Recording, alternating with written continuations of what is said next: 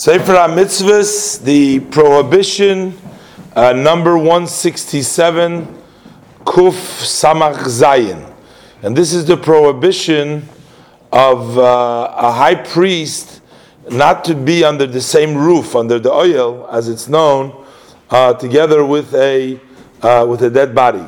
And this is derived uh, from the Pasuk in Vayikra, in uh, Parshas Emor, in Pasuk Yud in the beginning, it says, "Ve'al kol nafshes meis lo meaning that uh, he cannot come and be uh, in the same place or to defile himself for any uh, any uh, corpse, and that would include even those special relatives in which a ordinary kohen would be exempt, which he is allowed to.